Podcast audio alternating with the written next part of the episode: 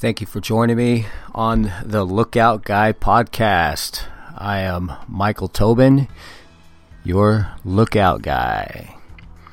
Well, here is my blog and audio podcast regarding EVs and combustible engines, vehicles with comparisons with reference links to follow. After nearly six years of gathering references, I finally condensed them.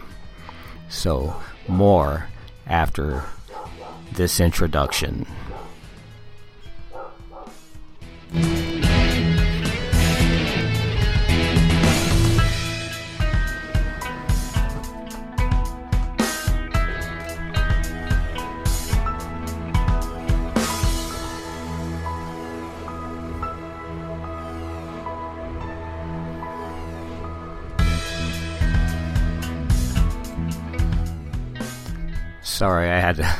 Shut my window.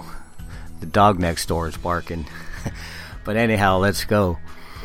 How serious are the EV automakers? But how long will the first quote, first EV boon last?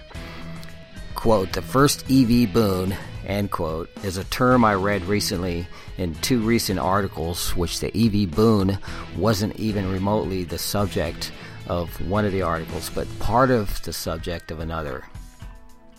I will share one of those articles with you. I've done quite a bit of reading on the EV subject these past uh, six or seven years, and no article has mentioned a hint of EVs going away. But there was one article mentioning Toyota will be releasing hydrogen powered vehicles by 2025. What is that? Hmm, let's do the math. It's about three years from now.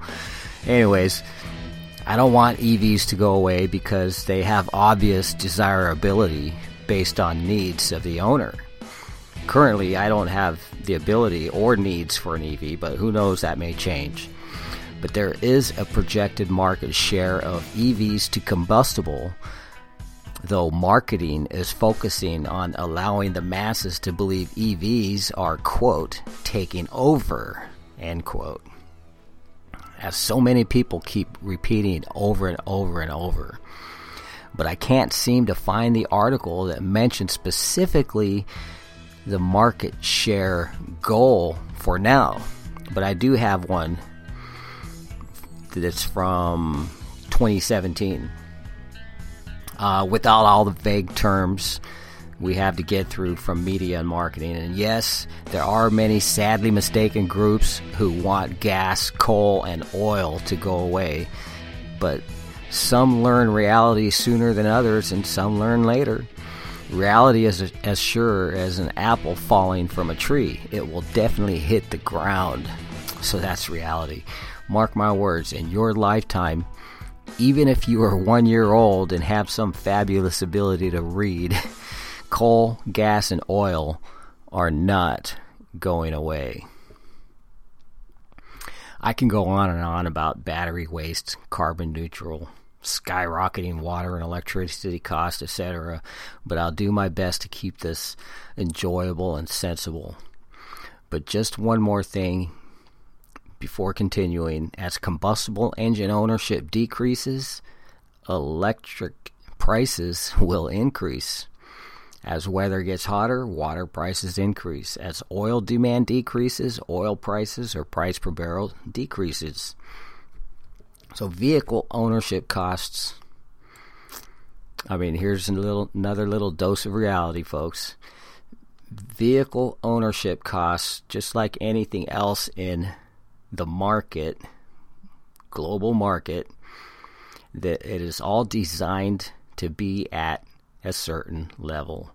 So don't think buying an electric vehicle will put your overall costs lower than the current market of combustible engine ownership. And I'll add there's this thing called joy for a season.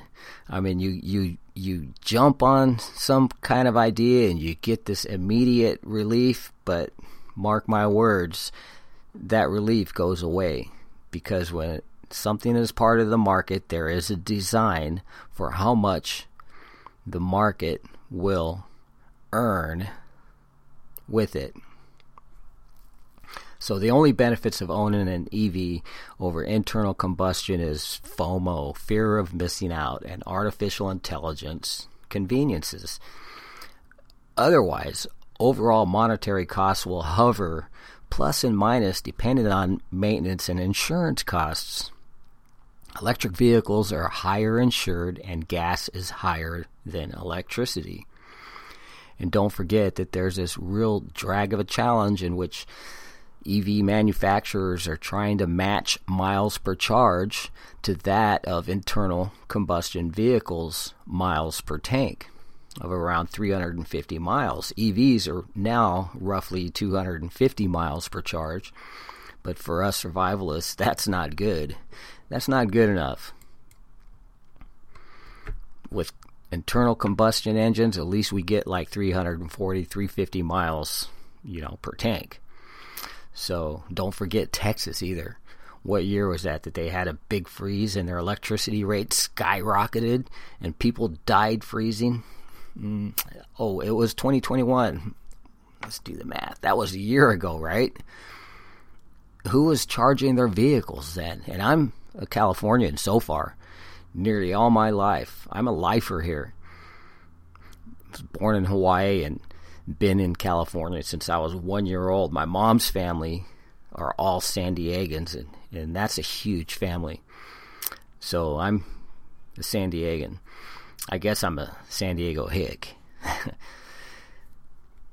but by the way, we should all know about fires, air conditioning, and rolling blackouts. What a thorn in the electric grid, right? And don't forget earthquakes, tornadoes in other places, hurricanes what are we going to do? How are we going to charge our vehicles?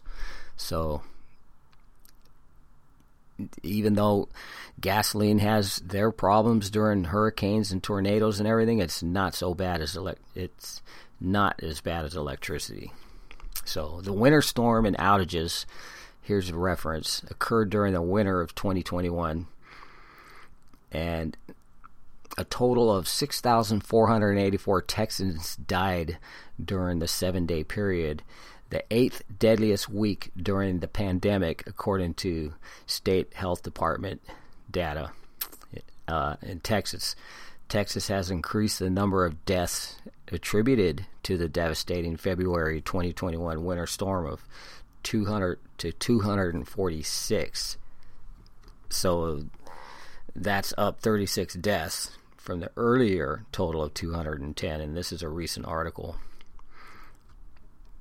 Uh, so continuing, just look at this article from Bankrate from February 7, just over two months ago, from the time I'm doing this podcast in my blog. The title is It May Be Difficult to Avoid Driving an Electric Car in 2022. Don't let the title fool you, though. Like most articles, you have to read them, and you'll often find there's hidden aspects, if not for the only reason that the author can proof prove that they told you so. So open articles when you see headlines. Um, even though pertinent information may be in the second half of the third sentence of the second to the last paragraph of a 15 paragraph article, maybe even the last paragraph, but they did tell you so. So open those articles. Here is an I told you so section of this article that I just mentioned. But this is but is this all they have? Future price decreases and federal tax credits? It sounds more like promises, promises, promises to me. And remember that Toyota is planning that somehow made it to a national publication, something that they're planning, and I'll share you that I have below. Hydrogen. Yeah, just wait. And remember that other excuses like uh, inflation, tax credits, hopeful cost decreases, you know, for uh, purchasing EVs, all these reasons come and go. And we know what happens with promises. So here's from the article over the average 200,000 mile lifespan of their vehicle, the total cost of a gas powered car would be $94,540, while a similar EV would cost $90,160,000, according to CNBC. So look at all the stuff that goes into making batteries. We've all seen the the writings of everything that is actually a, a minus, a negative to the atmosphere that goes into creating batteries. That's not really much of a price difference. What is it that we're really concerned in? Money or saving the environment? Sure, an electric vehicle could be zero carbon while it's driving, but the creation of it sure is a, a, a heck of a kick in the atmosphere's rear while creating what goes into those vehicles. So, what are your motives? So, in addition, the sticker price of EVs is getting lower thanks to federal tax credits that can knock as much as $7,500 off the price of your vehicle. Additionally, EVs are expected to get even cheaper in the coming years thanks to battery and technology improvements. Well, we'll see. Moving on, I, I have a list of articles which mention terms like EV boom or boon. We don't have time for dictionaries, right? I'm 58 and I do remember spelling from grade school and junior college. It's boon with an N. But bomb, bomb fire still sounds better than bond fire, though. I guess the same goes for boom. Uh, wait, that's pow. You know, like Batman. Anyways, sorry, but I merely I, I merely decided to give you a list of articles and titles and I'll continue with the unique statement from each article. And you may keep these references for later. Because I know the only people listening or reading are those who actually do your own research. Well, mostly. But remember the word boon.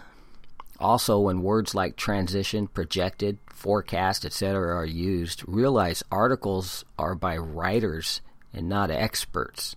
Those words are merely for uh, lack of better words or terms, as people say in conversation. So there's a lot of critical thinking that goes into reading and listening, reading articles and listening to uh, podcasts. So in college, we learn the terms extrapolate and interpolate. The first is taking current trends and coming up with a future number based on current rate and information growing. The second is taken from ish information that is a definite goal, and you may come up with a future number that has an end result so long as, so long as something unforeseen doesn't happen between point A and point B. But just look in the dictionary and see for yourself the definitions for interpolate and extrapolate. That's pretty interesting. So, here's the first of three articles. There's three articles that I'll uh, add here, and that's all I can uh, give you. That won't be some big old extensive PhD essay or anything like that. This is merely a blog and a podcast. So, number one, the electric vehicle industry is gearing up for a boom. You know, that's they they use the word boom with an M. But anyways, although many EV stocks have plateaued recently, there's no doubt they are the future of domestic travel. Therefore, investors are looking to the longer term. In this EV earnings season specifically, investors are keeping tabs on delivery projections. And that's from Cision, that's C I S I O N, PR Newswire. Cision PR Newswire from this month, April 13th of 2022. And the title is How Lithium Shortages Could Sink the EV Transition. The number two article. Did I mention hydrogen and Toyota yet? I just actually, in preparing for my blog and podcast, I just struck gold. This is the article where I saw the term used, quote, first battery EV boon, end quote. And they spelled the word correctly. How how serious are the EV automakers, by the way? But how long will the the first EV boon last? You know, boons come and go, right? There's a real estate bubble, you know, all kinds of bubbles. Everything blows up and bursts. That's just how it is. The market goes up and then it goes down. It corrects itself. It goes up again. So it's all about good timing. So this is from November 15 of last year from Reuters. From November, uh, the title of the article is "The stakes are high if the adoption of carbon-free fuels happens quickly. That could bring the first battery EV boom to an end." And here's a short clip from the article. The enemy is carbon, not internal combustion engines. We shouldn't just focus on one technology, but make use of the technologies we already possess. And that's uh, Toyoda. That's T O Y O D A from the Toyota company. He said at the track carbon neutrality is not about one having a single choice, but about keeping options open. And that's end quote. Is how brilliant is that? At the gathering, there was a gathering in Glasgow. Six major car makers, including General Motors, Ford, Sweden's Volvo, and Daimler AG's Mercedes Benz, signed a declaration to phase out fossil fuel cars by 2040. But get this Toyota the the Toyota company declined to join that group, arguing that much of the world is not ready for a shift to electric vehicles. Another notable absence was Germany's Volkswagen. We don't want to be seen as an EV maker, but as a carbon neutral company. Toyota Vice Chairman Shigeru Hayakawa told Reuters in an interview. Okay, here's my third and final article. And my statement is okay, here's that article from Siemens. You know, the Siemens company, they've been around ever since, uh, I don't know, World War One area. Uh, but it's the company is S I E M E N S. This article is from July 28, 2017, with a definite market market percentage of EVs to combustible. It's five year article five year old article, but worth saving for reference. And if you you know have if you have a current similar a current similar reference, be it an article or a study, please let me know. So from the article is a forecast with caveats. The International Energy Agency, which represents 29 oil importing industrial countries, produces bellwether forecasts that foresee electric cars phasing in slowly. Its baseline projection envisions 150 million electric vehicles on the world's roads by 2030, or about 10% of all passenger vehicles at that point. So there's the big projection of EV market that I I remember reading and I had to do this fairly complicated search to find this article for you. So 10% of all passenger vehicles at that point by 2030.